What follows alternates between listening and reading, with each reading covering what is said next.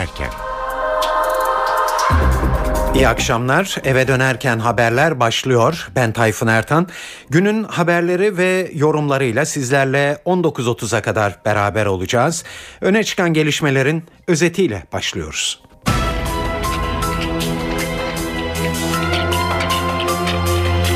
Parlamentoda şu anda yapılmakta olan oylamada Cemil Çiçek'in meclis başkanlığı süresinin uzatılması bekleniyor. Başbakan Erdoğan Lice olayıyla ilgili olarak işin ardında uyuşturucu var dedi. Ardından çözüm süreciyle ilgili kararlılığını vurguladı.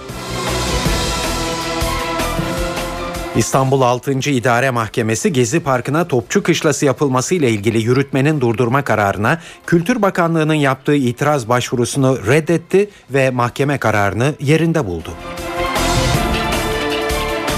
Bugün Sivas katliamının 20. yıl dönümü Madımak Oteli'nde ölen 33 aydın ve sanatçı gün boyu düzenlenen törenlerle anıldı. Ve Mısır'da Cumhurbaşkanı Mursi üzerindeki baskı devam ediyor. Mursi ordunun 48 saatlik ultimatomunu tanımadığını söyledi.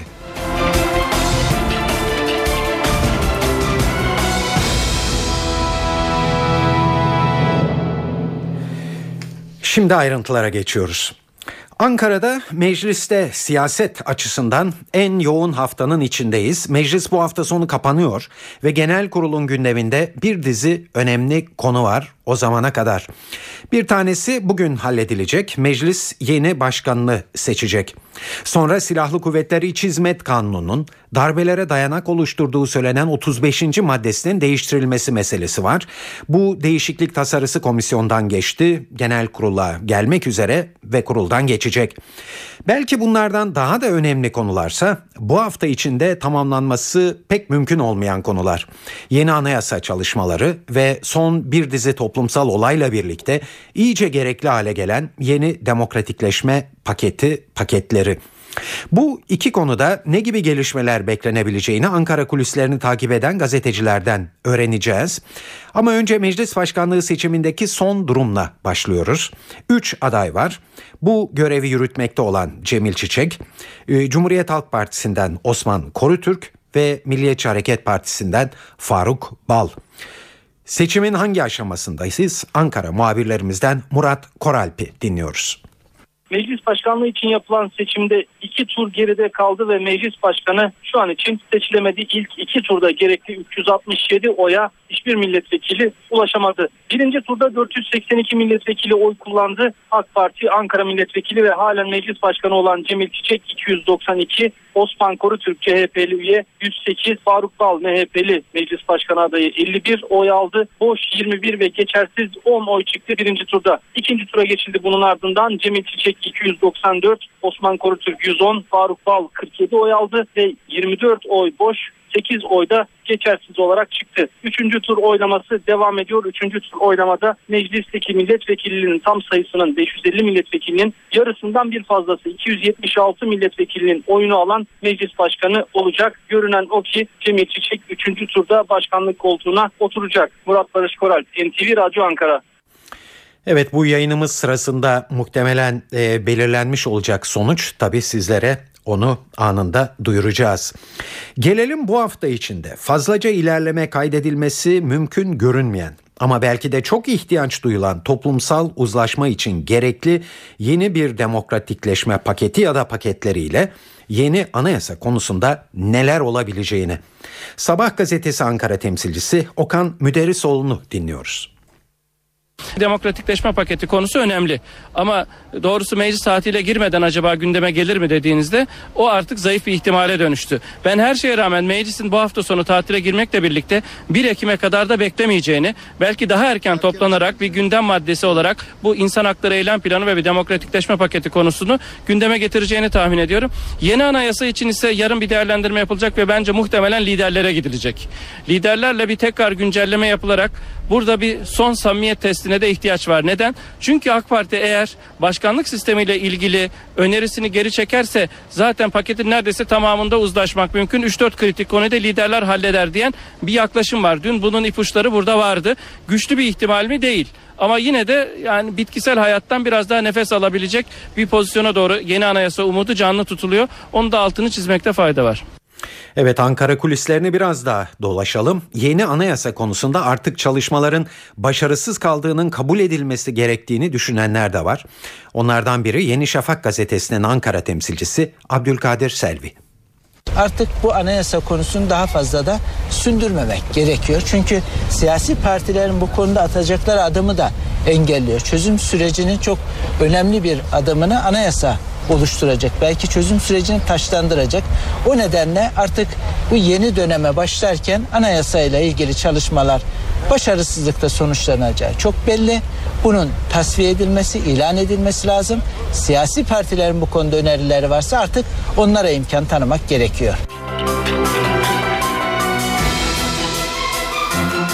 Diyarbakır Lice'de bir kişinin ölümü ondan fazla kişinin yaralanmasıyla sonuçlanan karakol protestosu ile ilgili soruşturmada savcılık gizlilik kararı aldı.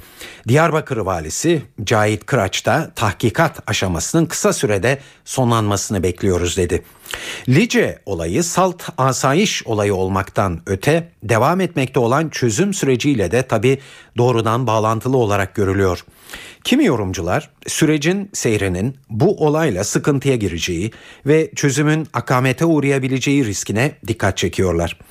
Ancak Başbakan Erdoğan bu görüşe katılmıyor partisinin grup toplantısında konuştu bugün ve süreçte kararlılık mesajları verdi. Ardından kendi ağzından olayın perde arkasını anlattı.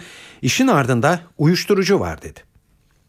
Bakınız son dönemlerde dikkatinizi çekiyorum. Değerli kardeşlerim sadece esrar veya Hint keneviri gibi bu tür olaylarda 100 trilyonu aşkın Hint keneviri imha edilmiştir. Şimdi bundan rahatsız olan çevreler var. Niye rahatsız oluyorlar? Çünkü terörün en önemli parasal kaynağı buydu. Tabii bundan bizim taviz vermemiz mümkün değil. Bununla bitmiyor. Bakıyorsunuz bu işin içerisinde bunun yönetimini yapanlar ne yazık ki şu anda siyasetin içinde olanlarla da bağlantılı. Bunların hepsini ifşa edeceğiz, açıklayacağız. Değerli kardeşlerim, hem siyaset yapıyorum diyeceksin, hem demokrasi mücadelesi yapıyorum diyeceksin. E, öbür tarafta da kalkacaksın esrar, eroin, silah her türlü insan kaçırmaya varıncaya kadar bunları da yapacaksın. İşte en son bildiğiniz gibi Lice olayı değerli kardeşlerim sıradan bir olay değildir. Lice olayının da dolaylı olarak dayandığı yer yine esrar olayıdır. Hint keneviri olayıdır. Ta buraya dayanıyor. O kale kol, karakol bunların hepsi hikaye. Çözüm süreci adı üzerinde bir süreçtir. AK Parti'nin kurulmasıyla başlamış, kademe kademe bugüne ulaşmış. Bundan sonra da yoluna devam edecek bir uzun yürüyüştür aslında. Biz bir yandan asırlardır ihmal edilen meseleleri telafi etmeye çalışıyor. Bir yandan da zihniyet değişimini gerçekleştirmenin, ön yargıları kırmanın, kardeşliğimizin önündeki engelleri, bariyerleri kaldırmanın mücadelesini veriyoruz. Böyle bir mücadelede her kesim, her taraf sabırlı olmalı, itidalle davranmalıdır. Hep söyledim. Keşke akşamdan sabaha her şey değişebilse. Keşke bir gece içinde bütün sorunları adeta bıçakla keser gibi kesebilsek ve atabilsek. Ama bunun mümkün olmadığını herkes biliyor. Evet Başbakan Erdoğan e, partisinin e, grup toplantısında böyle konuşuyordu bugün. Şimdi bu konuya bir ara veriyoruz. Geri döneceğiz Lice meselesine. Ama yayınımızı açtık. Meclis başkanı seçimi var diyerek sonuçlanmış durumda seçim. Cemil Çiçek beklendiği gibi e, bir kez daha e, başkan seçildi. Meclis başkanı 299 oyla ve şu anda parlamentoya bir konuşma e, yapmakta. İsterseniz Ankara'ya canlı gidelim parlamentoya ve Cemil Çiçek'i dinleyelim bir süre için. En başta insan orununu ve insan haklarını esas alan hak ve özgürlüklerin standartını yükselterek onları teminat altına alacak olan etkin ve verimli bir devlet hizmetini temin için kendi içinde dengeleri iyi kurulmuş yeni bir anayasa bizim milletimize taahhüdümüzdür. Bu sorumluluk omuzlarımızda durmaya devam etmektedir. Keza meclisin saygınlığını artıracak bir yandan kaliteli ve ihtiyaç duyulan yasaları katılımcı bir anlayışla çıkarmayı kolaylaştıracak, öbür yandan da etkin bir denetime imkan verecek ve meclisin verimli çalışmasını sağlayacak yeni bir iş tüzük acil bir ihtiyaçtır. Bunları bir an evvel yapmalı ve bir şekilde sonlandırmalıyız. Bence bunlar diğer çalışmalarımızın ön şartıdır. Anayasa ve iş tüzükteki bu yanlış hükümler varlığını ve yürürlüğünü sürdürdüğü sürece doğru sonuçları beklemek bence çok gerçekçi olmamaktadır. Bu vesileyle en başta Türkiye Büyük Millet Meclisi'nin ilk başkanı Gazi Mustafa Kemal Atatürk olmak üzere tüm başkanlarımızı, devlet ve siyaset adamlarımızı, milletvekillerimizi ve kamu görevlilerini 93 yıldır hizmet vermiş ve vermekte olan tüm mensuplarımızı rahmet, minnet ve şükranla anıyorum. Maalesef geçmiş dönemde büyük acılar yaşadık. Hala o acıları yüreğimizin derinliklerinde hissediyoruz. Sivas'ta, Başbağlar'da ve başkaca birçok olayda hayatını kaybeden büyük değerlerimiz var. Onları da bu vesileyle bu ülkenin birliği ve dirliği için hayatını feda etmiş tüm vatan evletleriyle birlikte rahmet ve saygıyla anıyorum. Tekrar hepinize sevgiler, saygılar sunuyorum. Sağ olun. Evet, Meclis Başkanı Cemil Çiçek 299 oyla ikinci kez e, aynı göreve seçildi. Görevini sürdürüyor olacak. Size e, parlamentodan e, yaptığı e, teşekkür konuşmasını e, duyurduk. Şimdi kaldığımız yerden e, devam ediyoruz. Lice olayından bahsediyorduk. Başbakan Erdoğan'ın bu olayın arkasında uyuşturucu var dediğini sizlere duyurduk. Ama e, bu olayla bağlantılı olarak tabii akıllara gelen e, çözüm sürecinin akamete uğramayacağını da vurgulamıştı e, Başbakan. E, bu noktada kalmıştık. E, İçişleri Bakanı Muammer e, Güler Lice'de e, bu olaya karışan göstericilerin bir gün önce bölgeye e, götürüldüğünü e, ifade etti bugün. Bakan Güler uzun namlulu silahlarla ve patlayıcılarla karakola saldırıldığını tespit ettiklerini ayrın anlattı ve şu ayrıntıları verdi. Terör örgütü mensuplarının tahrikiyle, teşvikiyle yakın bir köyde vatandaşlar toplanmış. Ertesi gün protestoya getirilmiş. Zaten gelenlerin bir kısmı da o köyde oturanlar değil. Ancak bu gösterilerden sonra işlerindeki 50 kişilik bir grup o inşaatın çadırlarını, konteynerini yapmışlar. Terör örgütlerden atlayarak karakola saldırmışlar. Ayrıca yine uzun menzilli silahlar kullanılmış. Karakola girildiği zaman yine karakolun uzağından karakola yapılan atışlar var. Bütün bunların hepsini araştırıyoruz. Cizre'deki geçtiğimiz günlerde meydana gelen olaylarla da ilgili yine gerekli soruşturmaları, operasyonları sürdürdük. Şu ana kadar 23 kişi gözaltına aldı, alındı. Çözüm süreci hiçbir zaman alternatif bir devlet yaratma çabalarının süreci olamaz. Buna kimse izin veremez. Kimse bizden bu konuda müsamaha bekleyemez. Devlet ihtiyaç duyduğu her yerde karakollarını yapar. İhtiyaç duyduğu her yerde karakollarının veya kale kollarının fiziki güvenliğiyle ilgili tedbirleri alır. Ama özellikle bu dönemde ilave yapılan hiçbir karakol yoktur. Hatta bunun ötesinde kapatılan karakollar var. Evet BDP cephesi ise hem askerin müdahalesini hem de başbakanın olayın ardında uyuşturucu var açıklamasını eleştirdi. E, parti eş başkanı Gülten Kışanak madem uyuşturucuyla müda- mücadele edilecekti bunun için niye çözüm sürecini beklediler? Süreç sükunetle tamamlansa ondan sonra bu iş yapılamaz mıydı diye sordu. Topu topu 200-250 kişilik bir halk, sivil halk topluluğu. Bu Türk Silahlı Kuvvetleri'nin, karakolun, ordunun acziyet içerisinde olduğunu mu söyleyeceğiz? Yani bu 200 kişinin, 250 kişinin orada karakola zarar vermesini, bu sivil savunmasız insanların karakola zarar vermesini önlemenin velev ki bunlar zarar verecekti. Önlemenin başka hiçbir yolu yok muydu? Bu sivil savunmasız insanları ağır silahla tarayacak mıydınız? Sizin politikanız buysa bizim barış sürecinden, çözüm sürecinden anladığımız bu değil. Eğer şu anda daha fazla can kaybı yaşanmamışsa kesinlikle bir tesadüftür ve şans eseridir. O karakol komutanlığı En azından görevinden alacaksın. Bu şaibe altında olmayan birini oraya göndereceksin. Müfettişlerini de halktan bilgi almaya göndereceksin. Uyuşturucu ekim yapılan yerlere. Bırakın biz sivil halkla binlerle birlikte yürüyelim gidelim o tarlalarda ne varsa söküp atalım. Bu askerle yapılacak iş değil. Biliyoruz. Geri çekilme süreci başladığı günden bugüne Lice bölgesinde her gün asker arazide. Bu uyuşturucuyla mücadele etmek için geri çekilme sürecini mi beklediler bunlar?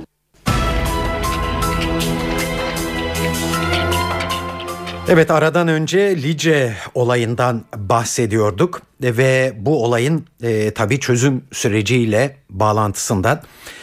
Lice olayı aslında kendi başına ne kadar önemli olursa e, olsun tabii onunla birlikte düşünülen çözüm sürecinin bir ihtimal tehlikeye girebileceği de e, son derece korku duyulan bir gelişme.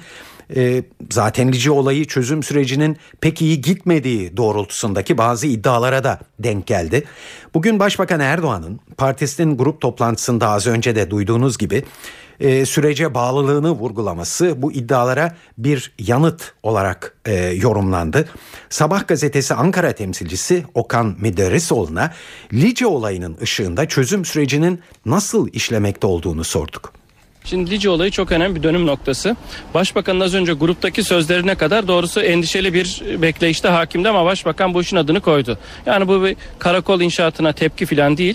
Bu aslında uyuşturucu rantından kaynaklanan organize bir eylemdir şeklinde bir tanımlaması var. Ama bütün bunlara rağmen çelik gibi irade gerektiren her şeye rağmen ve 76 milyon çıkar için devam ettirilecek bir çözüm sürecinden söz etti. Bu demektir ki çözüm sürecine ilişkin irade güncelleniyor ve geleceğe taşınıyor. Bunun altını çizelim. İkincisi e, doğrudur. Yani BDP'nin bir süredir dile getirdiği bu sözler aslında İmralı'nın BDP'yi sahaya sürme biçimiyle de çok yakından ilgili. Yani son görüşme trafiğiyle ilgili. Çünkü orada şöyle bir algı yerleşti ve giderek de taraftar buluyor. Nedir o? Ya işte Nevruz'da silahlı siyasetin sonuna gelin diye açıklandı. Hemen arkasından işte çekilme sürecine ilişkin bir tanımlama yapıldı ve bir yol haritası çizildi. E, şimdi Kürt halkı bütün sözlerini yerine getirdi. Devlet sözlerini yerine getirmiyor. Halbuki yeni bir aşamaya geçtik. İşte o aşamada da atılacak bazı adımlar var deniliyor. Ancak son Milli Güvenlik Kurulu toplantısı Başbakanın akil adamlarla yaptığı değerlendirmede verdiği veriler aslında örgütün e, ciddi bir çekilme süreci içinde olmadığı, kadrolarını yedeklediği yönünde e, çok somut verileri gösteriyor. Yani inişli çıkışlı ama her şeye rağmen devam eden bir iradeden söz ediyoruz. Zaten zorlu olan tarafı da buydu. Evet şimdi Ankara kulislerini yine yakından takip eden bir başka gazeteciye kulak vereceğiz. Yeni Şafak gazetesi Ankara temsilcisi Abdülkadir Selvi de hayli iyimser, çözüm için iradenin sağlam olduğunu vurguluyor Selvi de ve hükümeti meclise demokratikleşme paketleri getireceğini söylüyor. Meclis erken toplanır mı sorusunu da şöyle yanıtlıyor bu çözüm konusunda evet e, BDP'den ya da AK Parti'den açıklamalar var ama önemli olan bence bu açıklamalardan ziyade bu konudaki iradenin devam edip etmemesi. İrade devam ediyor. Burada devam ediyor. Halk bunu satın aldı. da devam ediyor. Bu çok önemli bir güvence. Ama bunun da artık projeye dönüştürülmesi gerekiyor. Ben önümüzdeki hafta içerisinde çözüm sürecine önemli bir katkı yapan e, paketlerin, demokratikleşme paketlerinin parlamentoya sunulmasını bekliyorum. Evet. Bunun üzerindeki çalışmalar büyük ölçüde tamamlandı. Sorunuza da geliyorum. Ekim'de değil Eylül'de başlaması gerekiyor. Çünkü biz Kasım ayından itibaren Kasım sonu itibariyle bütçe görüşmelerine başlayacağız. Bütçe bitecek Türkiye yerel seçim ortamına girecek. O nedenle bizim Kasım sonuna kadar e, çözüm sürecinin zeminini hazırlayacak çalışmaları parlamentoda tamamlamamız gerekiyor. Kitlesel gösterilere neden olan Gezi Parkı projesinin yargısal sürecinde bir gelişme oldu bugün. İstanbul 6. İdare Mahkemesi Kültür ve Turizm Bakanlığı'nın Gezi Parkı'na topçu kışlası yapılması ile ilgili yürütmeyi durdurma kararına yaptığı itiraz başvurusunu reddetti. Bakanlığın itirazını değerlendiren mahkeme heyeti oy çokluğuyla yürütmeyi durdurma kararını yerinde buldu. Ayrıntıları NTV istihbarat şefi Erdoğan Durna'dan dinliyoruz. İstanbul 6. Bölge İdare Mahkemesi Taksim Güzelleştirme Derneği'nin başvurusu üzerine Gezi Parkı ile ilgili yürütmenin durdurulmasına karar vermişti ve o kararında şöyle demişti. Kültür Bakanlığı'nın yapacağı savunma alınana kadar yürütmeyi durdurmuştu. İşte Kültür Bakanlığı gönderdi savunmasını. Kültür ve Turizm Bakanlığı'nın Gezi Parkı ile ilgili yürütmeyi durdurma kararına karşı yaptığı itirazı 6. Bölge İdare Mahkemesi reddetti. Bölge İdare Mahkemesi red kararını oy çokluğuyla aldı. Mahkeme Başkanı karara, karara muhalefet şerhi koydu. İki üyenin e, oyuyla bu karar alındı. Şimdi İstanbul 6. Bölge İdare Mahkemesi nihai kararını iki ay içinde verecek. Evet, Gezi Parkı eylemleriyle gençler özellikle de 90 kuşağındaki öğrenciler sokağa çıkıp taleplerini dile getirmişti malum. Bu gençlere Cumhuriyet Halk Partisi Genel Başkanı Kemal Kılıçdaroğlu'ndan destek geldi bugün. Kılıçdaroğlu bu gençler korku duvarlarını yıktı, biz de onlara sahip çıkacağız dedi ve başbakana da eleştiriler getirdi. Korku duvarlarını bu ülkenin genç yiğit evlatları yıktılar. Herkesin korktuğu bir ortamda biz senden korkmuyoruz dediler. Kiminle gelirsen gel. İster tomanla gel. ister suyunla gel. ister biber gazınla gel. ister plastik merminle gel. ister gerçek mermilerle gel. Bedenimi siper ediyorum senden korkmuyorum dedi. Gezi olayları İstanbul'da başladı ve bütün dünyaya yayıldı. Bütün dünya bütün dünya, bütün ülkeler, bütün kurumlar, bütün sivil toplum örgütleri dünyada herkes bu gençlere sahip çıktı. O çocuklarımıza sahip çıkacağız. Onların suçu özgürlük ve demokrasi demekti. Dünyanın hiçbir ülkesinde bu suç değildir. Özgürlük ve demokrasi talebi bir insan hakkıdır ve insanlardan ayrılamaz. O talebi her zaman her yerde bunlar dile getirecekler. Sen demokrasi mi istiyorsun? Sen özgürlük mü istiyorsun? Sen milli iradeye saygı mı istiyorsun? Gel yüzde on seçim barajını kaldıralım. Yüzde on seçim barajını kim getirdi? Kenan Evren ve arkadaşları. Yüzde on seçim barajını kim savunuyor? Recep Tayyip Erdoğan ve arkadaşları. Al birini vur ötekini. Ne fark eder? O da darbeciydi bu da darbeci. O Atatürk'ü istismar ederdi. Bu da dini istismar ediyor. Bugün Sivas katliamının 20. yıl dönümü. Madımak Oteli'nde ölen 33 aydın ve sanatçı gün boyu düzenlenen törenlerle anıldı. Alevi dernekleri, siyasi partiler, sivil toplum örgütlerinin katılımıyla bir yürüyüş düzenlendi. NTV muhabiri Özden Erkuş da o yürüyüşteydi. Madımak'ta 33 sanatçı aydın ve gazetecinin hayatını kaybetmesinin ardından tam 20 yıl geçti ama acı hala taze. Binlerce kişi Sivas katliamının 20. yıl dönümünde Sivas'ta bir araya geldi. Sivas Cemevi'nde buluştu. Topluluk ardından kortej oluşturarak eski Madımak Oteli'ne doğru yürüyüş başladı. Korteje katılanların tamamının üstü polis tarafından tek tek arandı. Kortej yürüyüşe geçmeden önce ise Sivas Valisi eski Madımak Otel'deydi. Vali ve beraberindeki heyet eski Madımak Oteli'ndeki isimlerin yazılı bulunduğu noktaya karanfil bıraktı. 20 yıl önce yaşananların acısı hala taze dedik ama elbette o acıyı en derinden yaşayanlar katliamda hayatını kaybedenlerin yakınları, 33 aydının yakınları kortejin en önünde kaybettiklerinin fotoğraflarıyla yürüdüler. Yürüyüşün son bulduğu nokta ise 20 yıl önce alevlerin yükseldiği eski Madımak Oteli'ydi. 2 yıl önce bilim ve kültür merkezine dönüştürülen otele ellerinde karanfillerle geldiler ama içeriye girmediler. Bunun nedenini katledilen Hasret Gültekin'in eşi Yeter Gültekin açıkladı. Gültekin içerideki panoda yakınlarının yanı sıra olaylara karışan iki kişinin daha ismi olduğunu, o isimler orada durduğu sürece içeriye girmeyeceklerini belirtti. Anma töreninde katledilen 33 aydının ismi tek tek anıldı. Ardından saygı girişinde bulunuldu. Otelin önüne yaklaştırılmayan kalabalık ellerindeki karanfilleri fırlattı. Anma törenine Türkiye ve Avrupa'dan çok sayıda Alevi Derneği Başkanı ve temsilcilerinin yanı sıra CHP ve BDP'li milletvekilleri de katıldı. Konuşmalarda ise hem o gün yaşanan ihmaller hem uzun yıllar devam eden yargılama süreci ve firari sanıklar hakkında verilen zaman aşımı kararı eleştirildi. Bir Sultan Abdal Kültür Derneği Genel Başkanı Kemal Bülbül Alevi açılımını hatırlattı. Alevi açılımı yapmak istiyorsanız Madımak Utanç Müzesi olmalı. Aksi takdirde Madımak Müze olmadan Alevi açılımı olmaz dedi. Sivas'taki yoğun güvenlik önlemlerinden de bahsetmek gerekir. Tam 2500 polis görev yaptı. Kentteki pek çok yol bariyerlerle kapatıldı. 5 toma ve çok sayıda zırhlı araç hazır tutuldu. Bir polis helikopteri de sürekli kitle üzerinde uçtu. Ancak herhangi bir gerginlik yaşanmadı. Sivas'ta 20 yıl önce yaşanan katliamda hayatını kaybedenler işte böyle bir atmosferde anıldı. Özden Erkuş, NTV Radyo, Sivas. Evet Sivas katliamına ilişkin yargı sürecinde hep ihmal iddiaları gündeme geldi. Firari sanıklar halen yakalanamadı örneğin. Mahkeme olayı insanlık suçu saymadı. Son olarak ihmaller zincirine bir halka daha eklendiği ortaya çıktı. Belçika'ya kaçan katliam sanığı Murat Karataş hakkındaki davanın zaman aşımından düşmüş olduğu anlaşıldı. Ankara muhabirlerimizden Gökhan Gerçeği dinliyoruz.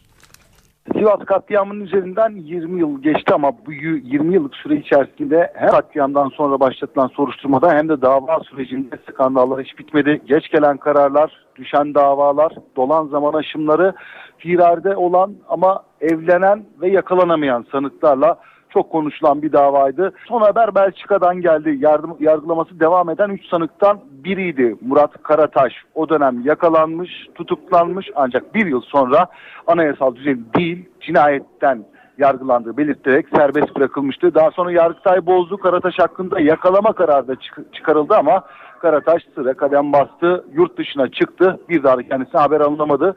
Daha sonradan devlet Karataş'ın Belçika'da olduğunu tespit etti. Davanın 1 Temmuz 2008 tarihinde zaman aşımına girdiği tespit edildi. Belçika yasalarına göre e, Karataş'ın suçlandığı, işlediği suç için zaman aşımı 15 yıldı. Bu nedenle o oradaki Belçika'daki zaman aşım süresi de dolmuştu. Karataş'la ilgili 20 Şubat 2013 tarihinde Ankara 11. Ağır Ceza Mahkemesi'nin yazı yazan Adalet Bakanlığı 93-2008 yılları arasında zaman aşımını kesecek herhangi bir işlemin yapılıp yapılmadığını sordu. Mahkemeden hayır yanıtı geldi.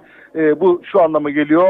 Karataş cinayetten yargılanıyor. Kırmızı bültenle de aranıyor ama bundan sonra iadesi artık mümkün değil. Çünkü geç giden evraklar yüzünden zaman aşım doldu. 93 yılında açılan davada firari sanıklardan İhsan Çakmak da aranırken 27 Temmuz 1999 hem de Sivas'ta Altınyayla Belediyesi'nde evlendiği, daha sonra askere gitti. Hatta ehliyet bile aldığı ortaya çıkmıştı. Aranan bir sanıkla ilgili, devletle ilgili bütün işlemlerin yapıldığı ortaya çıkmıştı ama buna rağmen bulunamadığı da tespit edilmişti. Firariyken ölen davanın bir numaralı sanığı Ercan Erçakmak ise Sivas'ta gömülmüştü. Gökhan Gerçek, NTV Radyo Ankara. Saat 18.32 NTV Radyo'da eve dönerken programını dinliyorsunuz. Sırada e, para ve sermaye piyasalarında bugün e, ne gibi gelişmeler olduğuna değineceğiz. CNBC'den Enis Şenerdam anlatıyor. Küresel piyasalar yılın ikinci yarısına görece daha sakin bir seyirle başladı. Borsalarda dalgalanma daha sınırlı. Son bir ayda yaşanan sert satışlar yerini daha alımlı bir sindirme dönemine bırakmış durumda. Avrupa'da endekslerin kayıpları sınırlıydı. Borsa İstanbul'da yurt dışına paralel olarak %0.40 geriledi ve günü 76.500 seviyesinin altında kapattı. Analistler endekste sıkışma yaşandığını belirtiyor. Para piyasalarında ise Euro'daki kan kaybı devam ediyor. Euro dolar paritesi bir süredir tutunmaya çalıştığı 1.30 seviyesinin altını test etmeye başladı. İçeride ise dolar TL 1.92 üzerinde kalmaya devam ediyor. Merkez Bankası ise bugünden itibaren günlük döviz satışlarının daha düşük tutarlarla yapılacağının sinyalini verdi. Uzmanlara göre Merkez Bankası TL'nin seyrinden memnun hale gelmeye başladı. Tahvil tarafında ise düşük hacimle alımlar gelmeye devam ediyor. Gösterge faiz günü %7.34 seviyesinden tamamladı. Analistler hazine ihalelerinin atlatılmasıyla tahvil piyasasında görünümün rahatladığı görüşünde. Evet bir de e, hava durumu bakalım önümüzdeki günler için e, neler gösterecek ona bakalım. Her zaman olduğu gibi yine NTV Meteoroloji Editörü Gökhan Abur'u dinliyoruz. Yağışların kesilmesiyle Marmara'dan başlayarak sıcaklıklar yeniden yükseliyor. Haftanın ikinci yarısı batı ve iç kesimlerde, hafta sonu ise tüm yurtta daha da yükselmesini bekliyoruz. Yarın Karadeniz'in kıyı kesimlerinde yağışlar aralıklarla devam ederken gün içinde Ardahan, Kars, Ağrı arasında hafif yağış görülebilir. Doğudaki yağışlar Perşembe günü aralıklarla devam edecek. Cuma günü Marmara'da artacak bulutlanma Trakya ve Marmara'nın kuzeyinde hafif yağış bırakabilir. Akdeniz boyunca yüksek olan nem oranı dünden beri etkisini kaybetmeye başladı. Nemin düşük olması bunaltıcılığı azaltıyor. Rüzgarlar çok kuvvetli değil ama kuzeyden esecek. Ege'de ise özellikle Güney Ege'de karayel yönlü rüzgar Bodrum ve civarında yarın da kuvvetli, açıklarda fırtınaya yakın esecek. Özellikle Özellikle Batı Karadeniz'de ve Marmara'da yine karayel var. Ve karayel İstanbul Boğazı ile İnebolu arasında gün içinde sert esmeye devam edecek. İstanbul'da yarın hava güneşli. Rüzgar yine serin esmesini sürdürecek. Sıcaklık 26 derece. Perşembe günü ise 29 dereceye kadar çıkacak. Ankara'da yarın hava daha açık. Sıcaklık 26 derece. Perşembe günü ise sıcaklık 30 dereceye yükselecek. İzmir yarın güneşli. Rüzgar yine sert. Sıcaklık ise 28 derece olacak. Perşembe günü havanın daha da ısınmasını bekliyoruz. Şimdi size dış dünyada en çok konuşulan, e, en çok merak edilen e, konulardaki haberlerle e, devam edeceğiz. Amerika Birleşik Devletleri'nin yürüttüğü gizli dinleme skandalını ortaya çıkartan eski CIA ajanı Edward Snowden biraz çıkmazda görünüyor. İki hafta önce Hong Kong'tan Moskova'ya geçen Snowden günlerdir Moskova'da hava limanında transit salonunda bulunuyor. Obama yönetiminin Moskova'dan iade edilmesini istediği bu eski ajan Rusya dahil birçok ülkeden sığınma talebinde bulundu. Ancak bazıları şimdiden geri çevirmiş durumdalar bu talebi. Rusya Devlet Başkanı Vladimir Putin ise e, talebe sıcak baktığını açıkladı ancak bir şart koydu. Snowden Rusya'ya sığınmak isterse bir şartımız var. Amerikalı dostlarımıza zarar verebilecek eylemlerden uzak durması gerekir. Evet, benim böyle bir cümle kurmamın tuhaf olduğunu biliyorum. Evet, telekulak skandalıyla ilgili yeni belgeler açıklayacağını belirten Snowden ise tabi Putin'den gelen bu cevap üzerine Rusya'ya sığınma başvurusundan vazgeçti.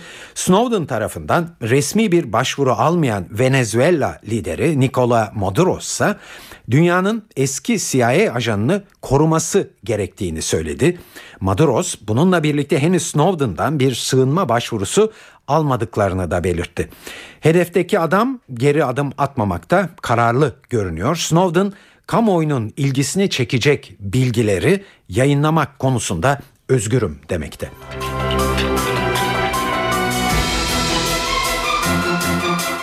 Evet Snowden'dan e, Amerikan istihbaratının aralarında Türkiye'nin ve Avrupa'dan da ülkelerin temsilciliklerini e, dinlediğini ortaya koyan bir e, açıklama gelmişti hatırlayacaksınız.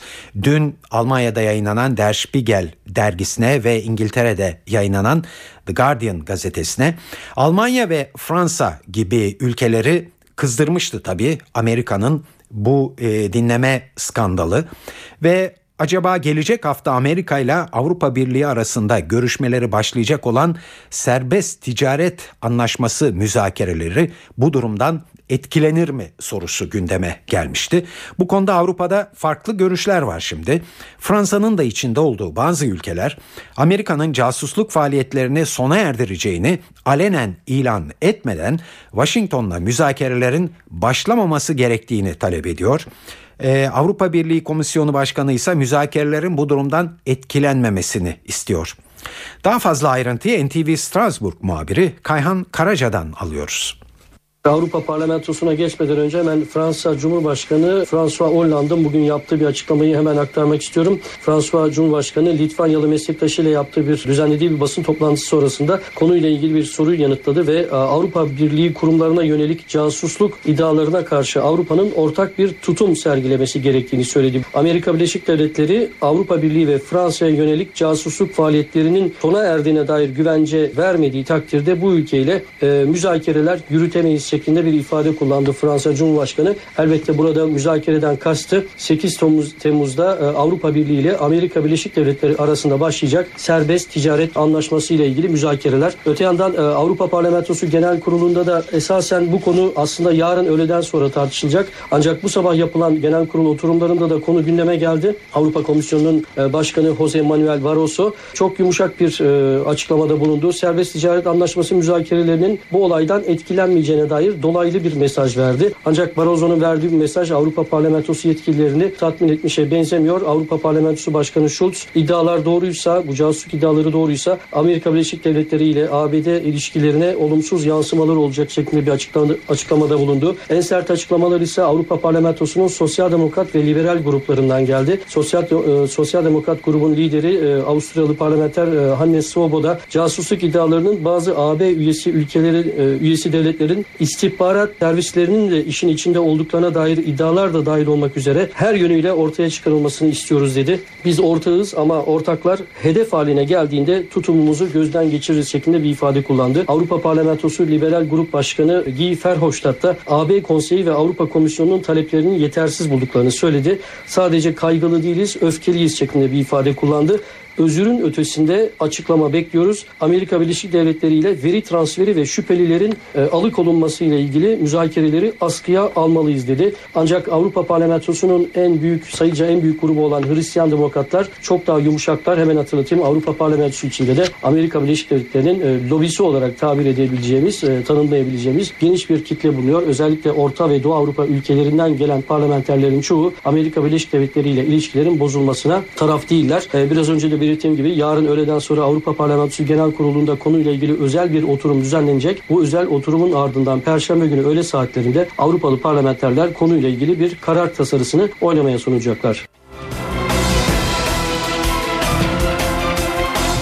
Mısır'da gerilim yüksek. Ordunun kimilerine göre muhtır olarak kabul edilen açıklaması Cumhurbaşkanı Muhammed Mursi tarafından geri çevrilmiş durumda. Mursi ordunun 48 saat içinde krizin çözülmesi için verdiği ultimatomu tanımıyorum diye konuştu. Ardından gerilimin nasıl düşürüleceğini görüşmek için başbakan ve ultimatomu veren Genelkurmay Başkanı'yla da bir araya geldi. Mursi karşıtlarıyla yandaşları halen sokak nöbetlerini kendi ifadeleriyle sürdürmekteler. Son bilgileri NTV Kahire muhabiri Nuran Milli'den alıyoruz.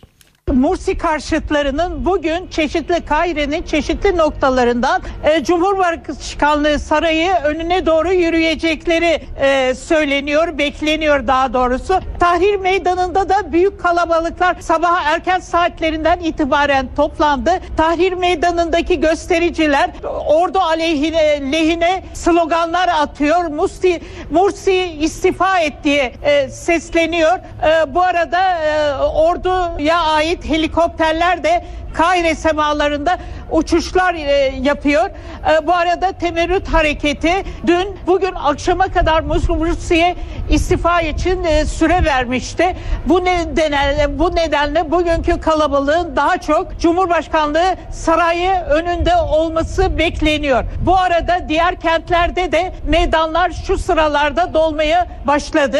Mursi Nasır City kentindeki Rabia El Adeviye Camii'nin önünde de Mursi yandaşları toplandı. E, büyük bir kalabalığın yer aldığı meydanda Mursi e, yandaşları Mursi'nin geri adım atmamasını, dünkü ordunun aldığı kararın bir darbe olduğunu, buna hiçbir zaman izin vermeyeceklerini söylüyorlar ve Mursi lehinde sloganlar atıyorlar. Ayrıca e, bakanlardan da istifalar her geçen dakika artıyor. Şimdiye kadar 6 istifa gelmişti. Az önce birkaç e, bakanın daha istifasını sunduğu bildirildi. Bu arada e, Başbakanlık e, sözcüsü ve Cumhurbaşkanlığının iki sözcüsü istifalarını açıkladılar.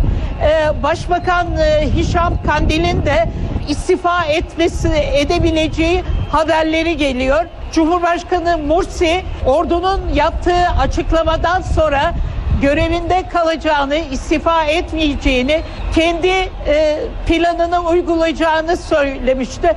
Ama her dakika çünkü az önce de Müslüman kardeşlerin ülke genelinde sokaklara ineceği söyleniyor. Şimdi Mursi'den bir haber bekleniyor. Evet Genelkurmay Başkanı ile Mursi dün Genelkurmay Başkanı ve Başbakanla e, ordunun açıklamasından önce bir araya gelmişti. Bugün de tekrar bir araya geldiler. Ama bu bakanlık bakanların istifası, Başbakan e, Kandil'in ben de istifa edebilirim demesi, muhalefetin baskısı yani isyan e, adıyla e, anılan e, muhalefetin e, baskısı Mursi'nin bu 24 saat kaldı. E, ordunun e, tanıdığı sürenin bitmesine 24 saat kaldı. Bu süre içinde Mursi'nin istifa e, edeceği veyahut da seçim kararı, erken seçim kararı verebileceği söyleniyor ama bu da e, net değil.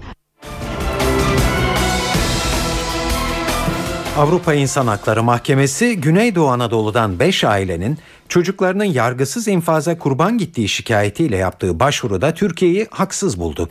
Mahkeme Türkiye'nin etkili soruşturma ve yaşam hakkıyla ilgili Avrupa İnsan Hakları Sözleşmesi'ni ihlal ettiğine hükmetti.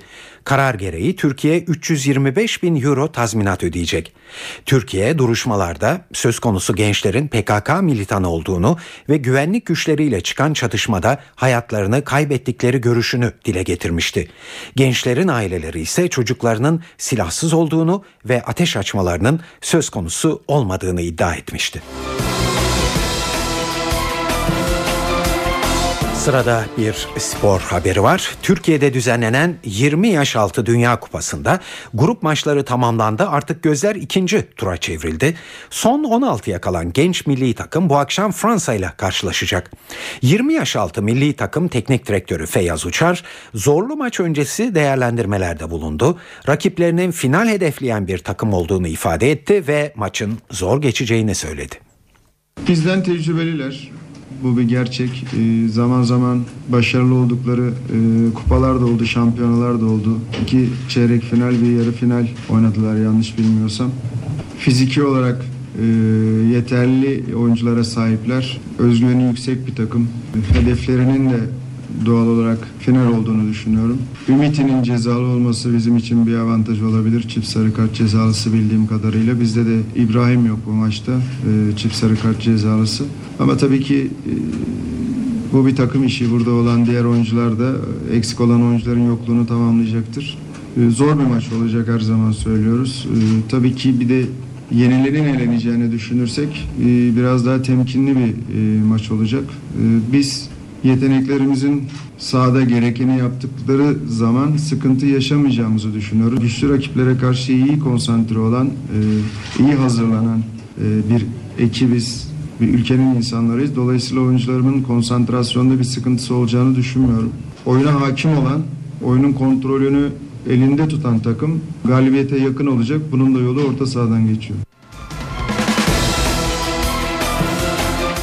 Beşiktaş transfer çalışmalarına hız verdi. Slaven Bilic'i takımın başına getiren ve Kolombiyalı defans oyuncusu Franco'yu kadresine, kadrosuna katan Beşiktaş'ta gözler şimdi yerli transferlere çevrildi.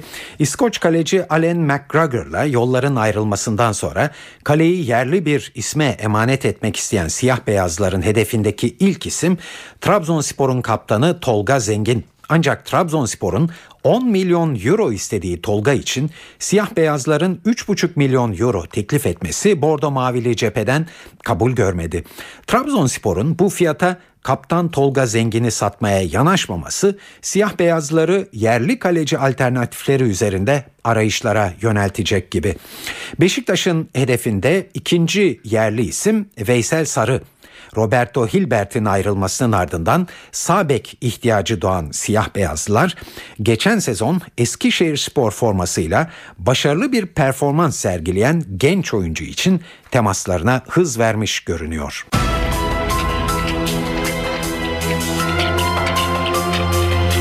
Meclis Başkanı Cemil Çiçek'in görev süresi uzatıldı. Başbakan Erdoğan Başbakan Erdoğan Lice olayıyla ilgili olarak işin ardında uyuşturucu var dedi ancak çözüm süreciyle ilgili kararlılığını da vurguladı. İstanbul 6. İdare Mahkemesi Gezi Parkı'na topçu kışlası yapılması ile ilgili yürütmeyi durdurma kararına Kültür Bakanlığı'nın yaptığı itiraz başvurusunu reddetti ve mahkeme kararını yerinde buldu. Ve bugün Sivas katliamının 20. yıl dönümü Madımak Oteli'nde ölen 33 aydın ve sanatçı gün boyu düzenlenen törenlerle anıldı.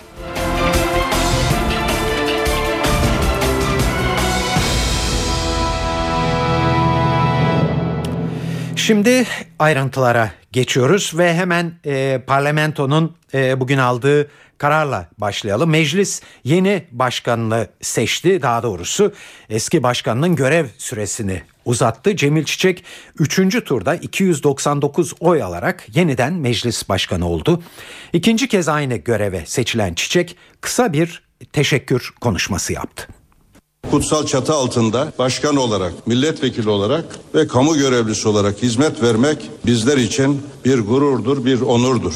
Çünkü Türkiye Büyük Millet Meclisi Türkiye Cumhuriyeti Devleti'nin en temel kurumudur. Çünkü bu meclis 93 yıldan beri Türk milletinin çağdaş uygarlık hedefine ulaşabilmesi için anayasal, yasal ve yapısal reformları yaparak her alanda ülkemizin ve insanımızın mutluluğuna, refahına ve kalkınmasına öncülük etmiş en büyük katkıyı vermiştir. Bugün de aynı inanç ve heyecanla aynı hedefler için hizmet vermeye devam etmektedir. Milletimizin bizden beklentisi yüksektir. En başta insan orununu ve insan haklarını esas alan hak ve özgürlüklerin standartını yükselterek onları teminat altına alacak olan etkin ve verimli bir devlet hizmetini temin için kendi içinde dengeleri iyi kurulmuş yeni bir anayasa bizim milletimize taahhüdümüzdür. Bu sorumluluk omuzlarımızda durmaya devam etmektedir. Bir an evvel yapmalı ve bir şekilde sonlandırmalıyız. Anayasa ve iş tüzükteki bu yanlış hükümler varlığını ve yürürlüğünü sürdürdüğü sürece doğru sonuçları beklemek bence çok gerçekçi olmamaktadır. Evet, meclisin görev süresi uzatılan başkanı Cemil Çiçek e, teşekkür konuşmasını böyle de yaptı. Ankara'da aslında meclis siyaseti açısından en yoğun haftanın içindeyiz. E, meclis bu hafta sonu kapanıyor ve genel kurulun gündeminde bir dizi önemli konu var. Meclis başkanının seçimi bunlardan sadece bir tanesiydi. O geçti. Sonra Silahlı Kuvvetler İç Hizmet Kanunu'nun darbelere dayanak oluşturduğu söylenen 35. maddesinin değiştirilmesini yani e, bunun yanı sıra yeni anayasa çalışmalarını ve demokratikleşme e, paket ya da paketlerini örnek olarak gösterebileceğiz, e, gösterebiliriz yapılacak işler açısından. Bu hafta içinde fazlaca ilerleme kaydedilmesi pek mümkün görünmeyen ama belki de çok ihtiyaç duyulan toplumsal uzlaşma için gerekli olan yeni bir demokratikleşme paketi ve yeni anayasa konusunda neler beklenebileceğine değinelim hızlı bir şekilde. Sabah gazetesi Ankara temsilcisi Okan Müderrisoğlu'nu dinliyoruz. Demokratikleşme paketi konusu önemli. Ama doğrusu meclis saatiyle girmeden acaba gündeme gelir mi dediğinizde o artık zayıf bir ihtimale dönüştü. Ben her şeye rağmen meclisin bu hafta sonu tatile girmekle birlikte 1 Ekim'e kadar da beklemeyeceğini, belki daha erken toplanarak bir gündem maddesi olarak bu insan hakları eylem planı ve bir demokratikleşme paketi konusunu gündeme getireceğini tahmin ediyorum. Yeni anayasa için ise yarın bir değerlendirme yapılacak ve bence muhtemelen liderlere gidilecek. Liderlerle bir tekrar güncelleme yapılarak burada bir son samimiyet testine de ihtiyaç var. Neden? Çünkü AK Parti eğer başkanlık sistemiyle ilgili önerisini geri çekerse zaten paketin neredeyse tamamında uzlaşmak mümkün. 3-4 kritik konuyu da liderler halleder diyen bir yaklaşım var. Dün bunun ipuçları burada vardı. Güçlü bir ihtimal mi? Değil. Ama yine de yani bitkisel hayattan biraz daha nefes alabilecek bir pozisyona doğru yeni anayasa umudu canlı tutuluyor. Onu da altını çizmekte fayda var. Yeni anayasa konusunda artık çalışmaların başarısız kaldığının kabul edilmesi gerektiğini düşünenler de var.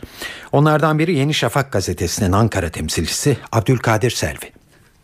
Artık bu anayasa konusunu daha fazla da sündürmemek gerekiyor. Çünkü siyasi partilerin bu konuda atacakları adımı da engelliyor. Çözüm sürecinin çok önemli bir adımını anayasa oluşturacak. Belki çözüm sürecini taşlandıracak. O nedenle artık bu yeni döneme başlarken anayasayla ilgili çalışmalar başarısızlıkla sonuçlanacağı çok belli. Bunun tasfiye edilmesi, ilan edilmesi lazım. Siyasi partilerin bu konuda önerileri varsa artık onlara imkan tanımak gerekiyor.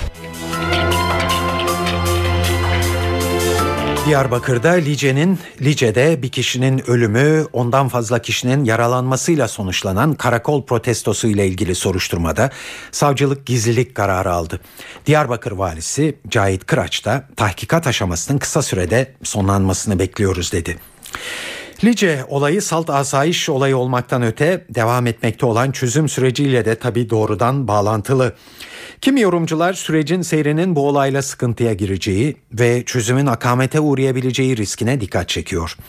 Ancak Başbakan Erdoğan bu görüşe katılmıyor. Partisinin grup toplantısında konuştu Erdoğan ve süreçte kararlılık mesajları verdi bugün. Ardından kendi ağzından olayın perde arkasını anlattı. İşin ardında uyuşturucu var dedi. Bakınız son dönemlerde dikkatinizi çekiyorum. Değerli kardeşlerim sadece esrar veya Hint keneviri gibi Bu tür olaylarda 100 trilyonu aşkın Hint keneviri imha edilmiştir. Şimdi bundan rahatsız olan çevreler var. Niye rahatsız oluyorlar? Çünkü terörün en önemli parasal kaynağı buydu. Tabii bundan bizim taviz vermemiz mümkün değil. Bununla bitmiyor. Bakıyorsunuz bu işin içerisinde bunun yönetimini yapanlar ne yazık ki şu anda siyasetin içinde olanlarla da bağlantılı. Bunların hepsini ifşa edeceğiz, açıklayacağız. Değerli kardeşlerim, hem siyaset yapıyorum diyeceksin, hem demokrasi mücadelesi yapıyorum diyeceksin. E, öbür tarafta da kalkacaksın esrar, eroin, silah her türlü insan kaçırmaya varıncaya kadar bunları da yapacaksın. İşte en son bildiğiniz gibi Lice olayı değerli kardeşlerim sıradan bir olay değildir. Lice olayının da dolaylı olarak dayandığı yer yine esrar olayıdır. Hint keneviri olayıdır. Ta buraya dayanıyor. O kale kol, karakol bunların hepsi hikaye. Çözüm süreci adı üzerinde bir süreçtir. AK Parti'nin kurulmasıyla başlamış, kademe kademe bugüne ulaşmış. Bundan sonra da yoluna devam edecek bir uzun yürüyüştür aslında. Biz bir yandan asırlardır ihmal edilen meseleleri telafi etmeye çalışıyor. Bir yandan da zihniyet değişimini gerçekleştirmenin, ön yargıları kırmanın, kardeşliğimizin önündeki engelleri, bariyerleri kaldırmanın mücadelesini veriyoruz. Böyle bir mücadelede her kesim, her taraf sabırlı olmalı, itidalle davranmalıdır. Hep söyledim. Keşke akşamdan sabaha her şey değişebilse. Keşke bir gece içinde bütün sorunları adeta bıçakla keser gibi kesebilsek ve atabilsek. Ama bunun mümkün olmadığını herkes biliyor. Evet Barış ve Demokrasi Partisi'ndense hem askerin müdahalesini hem de başbakanın olayın ardında uyuşturucu var açıklamasını eleştiren bir açıklama geldi. Eş Başkan Gülten Kışanak madem uyuşturucuyla mücadele edilecekti bunun için niye çözüm sürecini beklediler? Süreç sükunetle tamamlansa ondan sonra bu iş yapılamaz mıydı diye sordu. Topu topu 200-250 kişilik bir halk, sivil halk topluluğu. Bu Türk Silahlı Kuvvetleri'nin, karakolun, ordunun acziyet içerisinde olduğunu mu söyleyeceğiz? Yani bu 200 kişinin, 250 kişinin orada karakola zarar vermesini, bu sivil savunmasız insanların karakola zarar vermesini önlemenin velev ki bunlar zarar verecekti. Önlemenin başka hiçbir yolu yok muydu? Bu sivil savunmasız insanları ağır silahla tarayacak mıydınız? Sizin politikanız buysa bizim barış sürecinden, çözüm sürecinden anladığımız bu değil. Eğer şu anda daha fazla can kaybı yaşanmamışsa kesinlikle bir tesadüftür ve şans eseridir. O karakol komutanını en azından görevinden alacaksın. Bu şaibe altında olmayan birini oraya göndereceksin. Müfettişlerini de halktan bilgi almaya göndereceksin. Uyuşturucu ekim yapılan yerlere. Bırakın biz sivil halkla binlerle birlikte yürüyelim gidelim o tarlalarda ne varsa söküp atalım. Bu askerle yapılacak iş değil. Biliyoruz. Geri çekilme süreci başladığı günden bugüne Lice bölgesinde her gün asker arazide. Bu uyuşturucuyla mücadele etmek için geri çekilme sürecini mi beklediler bunlar? Kitlesel gösterilere yol açan Gezi Parkı projesinin yargısal e, sürecinde bir gelişme var. E, İstanbul 6. İdare Mahkemesi Kültür ve Turizm Bakanlığı'nın Gezi Parkı'na topçu kışlası yapılması ile ilgili yürütmeyi durdurma kararına yaptığı itiraz başvurusunu reddetti. Bakanlığın itirazını değerlendiren mahkeme heyeti oy çokluğuyla yürütmeyi durdurma kararını yerinde buldu. Ayrıntıları NTV İstihbarat Şefi Erdoğan Durna'dan dinliyoruz. İstanbul 6. Bölge İdare Mahkemesi Taksim Güzelleştirme Derneği'nin başvurusu üzerine Gezi Parkı ile ilgili yürütmenin durdurulmasına karar vermişti ve o kararında şöyle demişti. Kültür Bakanlığı'nın yapacağı savunma alınana kadar yürütmeyi durdurmuştu. İşte Kültür Bakanlığı gönderdi savunmasını. Kültür ve Turizm Bakanlığı'nın Gezi Parkı ile ilgili yürütmeyi durdurmaya kararına karşı yaptığı itirazı 6. Bölge İdare Mahkemesi reddetti. Bölge İdare Mahkemesi red kararını oy çokluğuyla aldı. Mahkeme Başkanı karara, karara muhalefet şerhi koydu. İki üyenin e, oyuyla bu karar alındı. Şimdi İstanbul 6. Bölge İdare Mahkemesi nihai kararını iki ay içinde verecek. Bugün Sivas katliamının 20. yıl dönümü. Madımak Oteli'nde ölen 33 aydın ve sanatçı gün boyu düzenlenen törenlerle anıldı. Alevi dernekleri, siyasi partiler, sivil toplum örgütlerinin katılımıyla bir de yürüyüş düzenlendi. NTV muhabiri Özden Erkuş o yürüyüşteydi. Madımak'ta 33 sanatçı aydın ve gazetecinin hayatını kaybetmesinin ardından tam 20 yıl geçti ama acı hala taze. Binlerce kişi Sivas katliamının 20. yıl dönümünde Sivas'ta bir araya geldi. Sivas Cemevi'nde buluştu. Topluluk ardından kortej oluşturarak eski Madımak Oteli'ne doğru yürüyüş başladı. Korteje katılanların tamamının üstü polis tarafından tek tek arandı. Kortej yürüyüşe geçmeden önce ise Sivas Valisi eski Madımak Otel'deydi. Vali ve beraberindeki heyet eski Madımak Oteli'ndeki isimlerin yazılı bulunduğu noktaya karanfil bıraktı.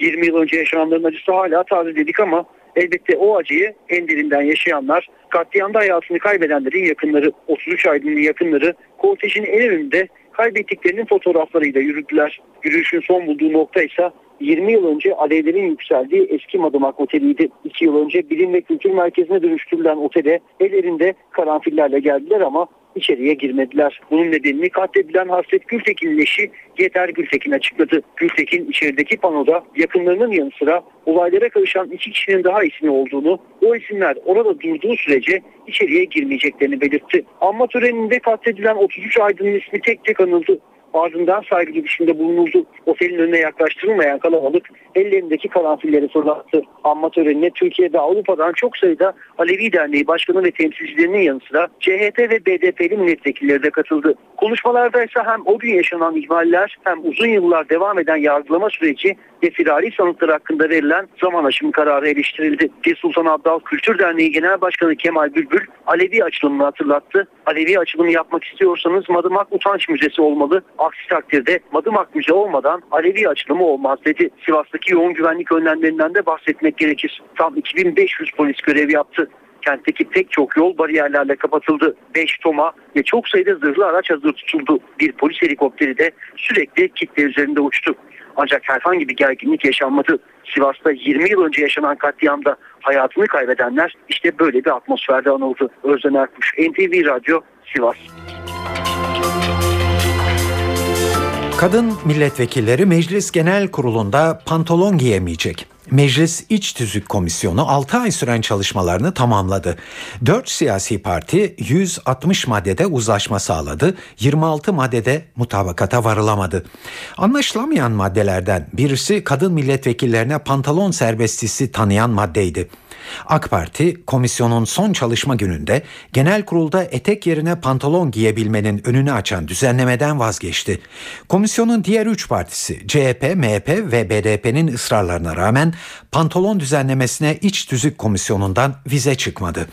İç tüzük komisyonunda uzlaşma sağlanamayan bir diğer önemli maddede milletvekillerinin yeminleriyle ilgili.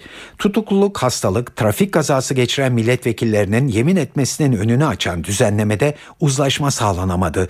MHP, CHP ve BDP mazbatalarını alan milletvekillerinin yemin edebileceklerinde ısrarcı oldu. Ancak iktidar partisinin karşı oyuyla yemin maddesinde uzlaşma sağlanamadı.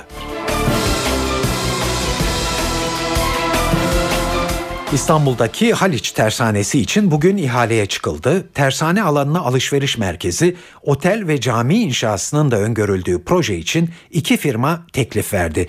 Nihai pazarlık görüşmeleri açık arttırma usulüyle önümüzdeki hafta yapılacak. Ayrıntıları NTV muhabiri Ercan Gürses anlatıyor.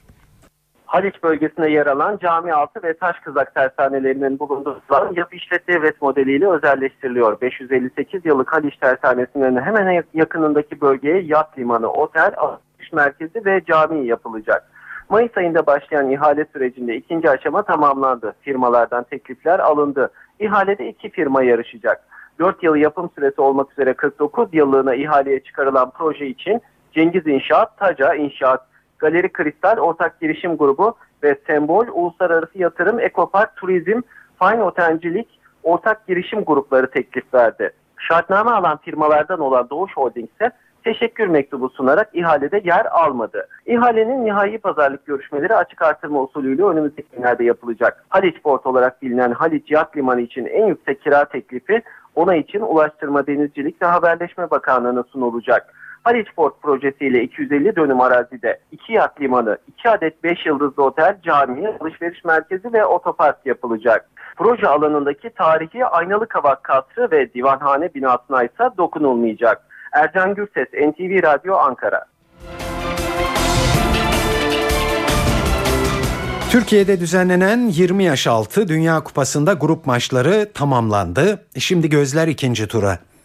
Son 16'ya kalan genç milli takım bu akşam Fransa ile karşılaşıyor.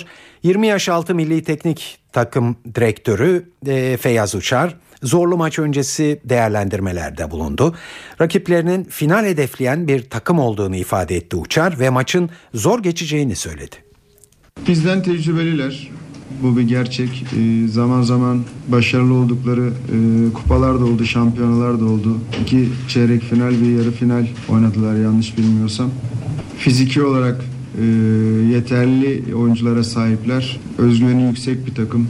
Hedeflerinin de doğal olarak final olduğunu düşünüyorum. Ümit'in cezalı olması bizim için bir avantaj olabilir. Çift sarı kart cezalısı bildiğim kadarıyla. Bizde de İbrahim yok bu maçta. E, çift sarı kart cezalısı. Ama tabii ki e, bu bir takım işi. Burada olan diğer oyuncular da eksik olan oyuncuların yokluğunu tamamlayacaktır. E, zor bir maç olacak her zaman söylüyoruz. E, tabii ki bir de yenilerin eleneceğini düşünürsek e, biraz daha temkinli bir e, maç olacak. E, biz yeteneklerimizin sahada gerekeni yaptıkları zaman sıkıntı yaşamayacağımızı düşünüyoruz. Güçlü rakiplere karşı iyi konsantre olan, e, iyi hazırlanan e, bir ekibiz, bir ülkenin insanlarıyız. Dolayısıyla oyuncularımın konsantrasyonda bir sıkıntısı olacağını düşünmüyorum. Oyuna hakim olan, oyunun kontrolünü elinde tutan takım galibiyete yakın olacak. Bunun da yolu orta sahadan geçiyor.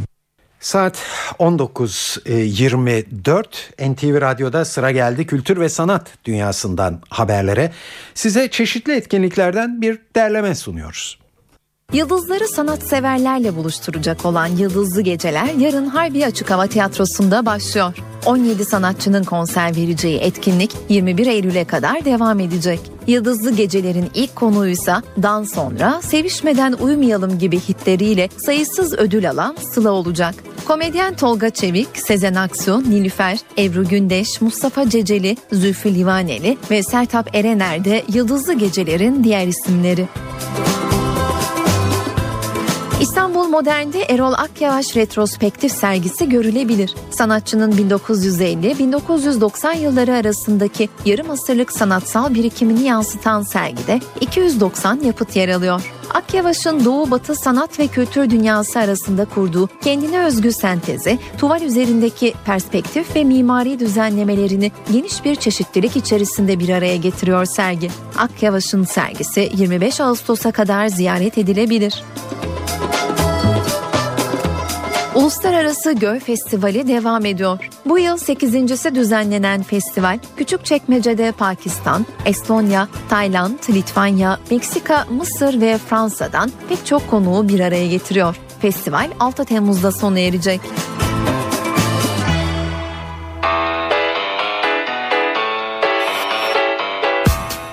İstanbul Kültür Sanat Vakfı tarafından 1994 yılından bu yana her yıl Temmuz ayında düzenlenen İstanbul Jazz Festivali bugün başlıyor. Festival Alicia Keys konseriyle başlıyor bu akşam.